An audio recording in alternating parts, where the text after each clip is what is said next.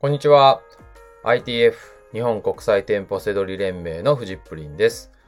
この番組は僕だけしか知らないセドリの思考法をあなたに伝えてビジネスを成功に導きたい。そんなラジオ番組です。本日のテーマは販売商品の選定方法と販路のリスクについてお伝えします。これにですね、輸入プロテインの破損から考えるというサブタイトルがついています。はい、というのも、えー海外輸入でプロテインをね、購入したんですけれども、なんと破損して届きました。はい。開けてみたらプロテインの粉がもうぐちゃぐちゃになっていて、はい。まあめちゃくちゃショックですよね。はい。うんで、まあそれは置いておきまして、はい。あのー購入者としてはね、とても残念なんですけれども、まあここではね、我々は販売者としてあの考えていきたいので、まあこれを例にして、えーリサ、リセールマーケット、あ、ごめんなさい。噛んじゃった。大事なところで噛んじゃいました。はい。えーリセールマーケット市場。つまり、えー物販、転売、再販市場全体をですね、まあ10分ぐらいでね、お話ししたいと思います。はい。えーよろしくお願いいたします。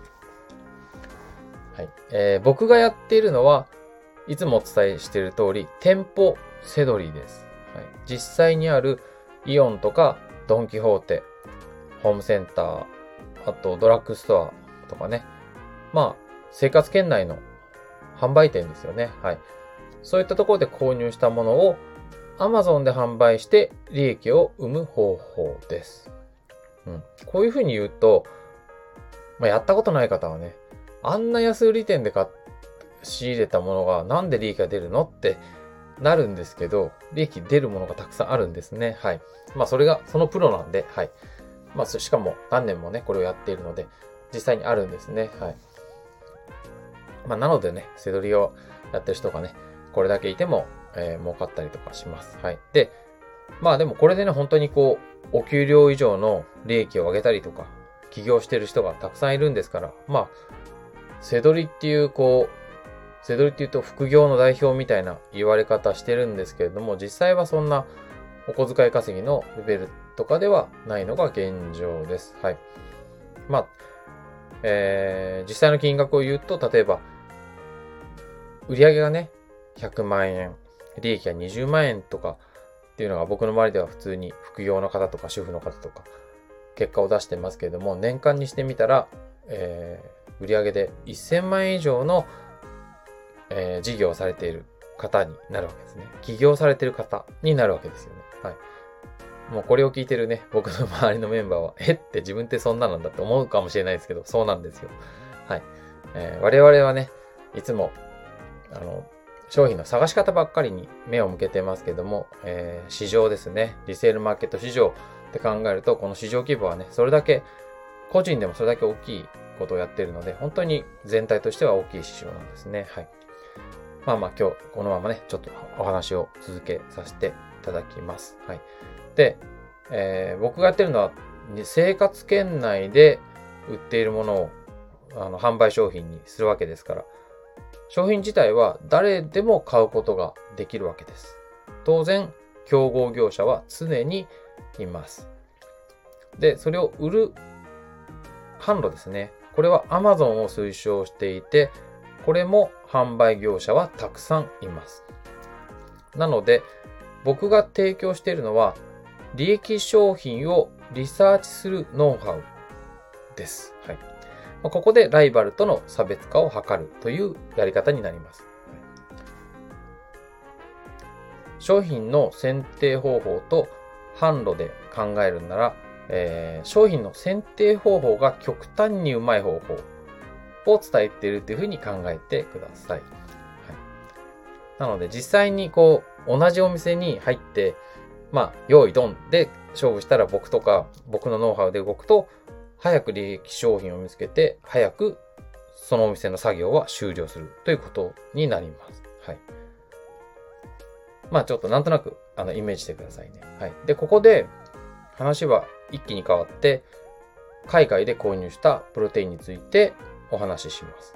うん、で最近はあのトレーニングの効果ですね、を無駄にしないように、定期的にプロテインを取るようにしています。はい。で、まあもともと、えー、あの、ジムに行ったりとかですね、あの、ボクシングをしたりとか、あの、トレーニングするのが好きなんですけれども、まあそのね、あの、何もしないよりはね、こう、栄養もしっかりとって無駄にしないようにっていうことからね、プロテインをもう2ヶ月ぐらいですかね、はい、飲んでいるんですね。で、その中でいろいろ試したり、こう、情報を教えてくれる方がいて、マイプロテインっていうブランドが安くて評判がいいっていうので購入しました。はい。で、これ海外からの輸入なんです。シンガポールからですね。はい。で、同等の国産品よりも4割ぐらい安いイメージでしょうかね。半額ぐらいの時もあるみたいですけどね。まあ、とにかく安いですよ。うん。で、なので、まあ、あの、今日ね、残念なニュースも伝えてますけど、今後も多分買うんじゃないかなと思ってます。はい。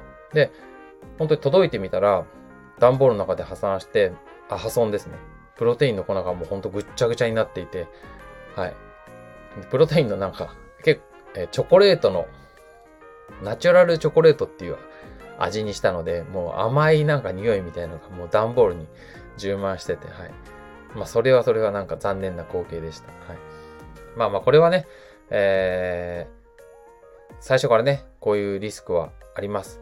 はい。で、購入者、購入者としては残念な気持ちですけども、まあじゃあ販売者として考えていったらですね、マイプロテインさんはですね、こういった対応とか保証も含めて運営してるわけですよね。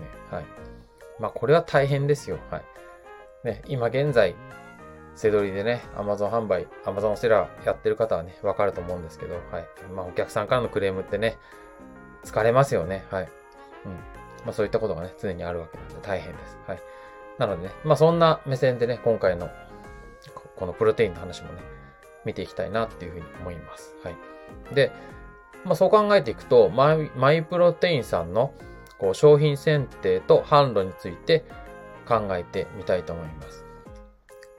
商品選定はオリジナル商品を開発ということなので、まあ、プロテイン同士のね、ライバルはいますけど、良い商品ってなれば、うん。これはもう独占できる可能性ありますよね。はい。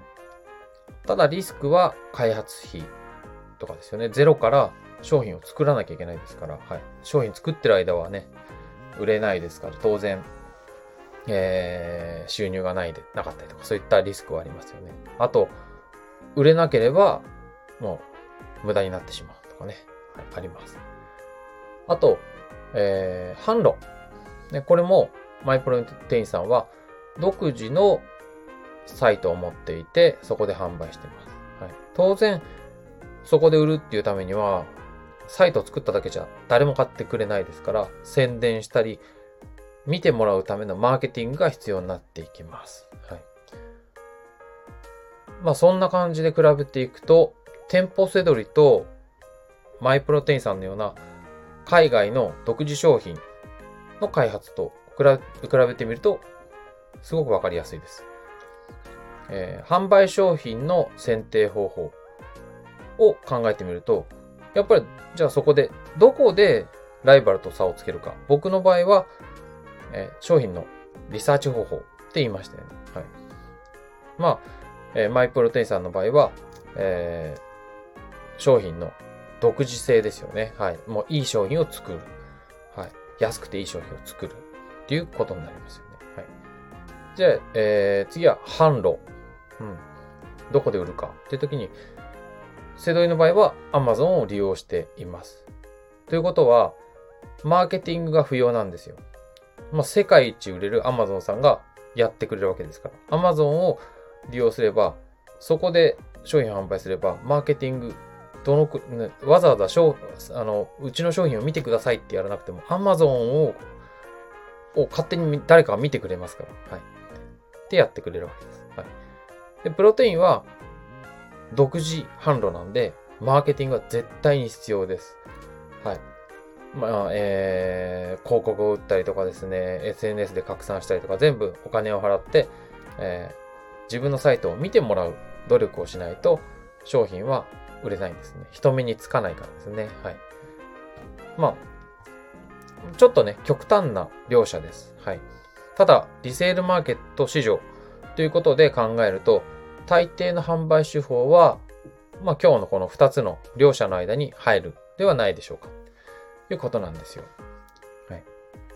で、まあそう考えるとね、背取りが本当に参入しやすくて結果が出やすいこともお伝えできたんじゃないかなと思います。まあそうかといって、マイプロテインさんまではいかなくてもですね、自分で新しい手法ですよね。まあ独自商品を開発して販売してみたりとかね、新しい販路はないかって考えていくっていうのも悪くはないですよね。悪くはないっていうか、まあそうなっていきたいっていう方もたくさんいるでしょう。はい。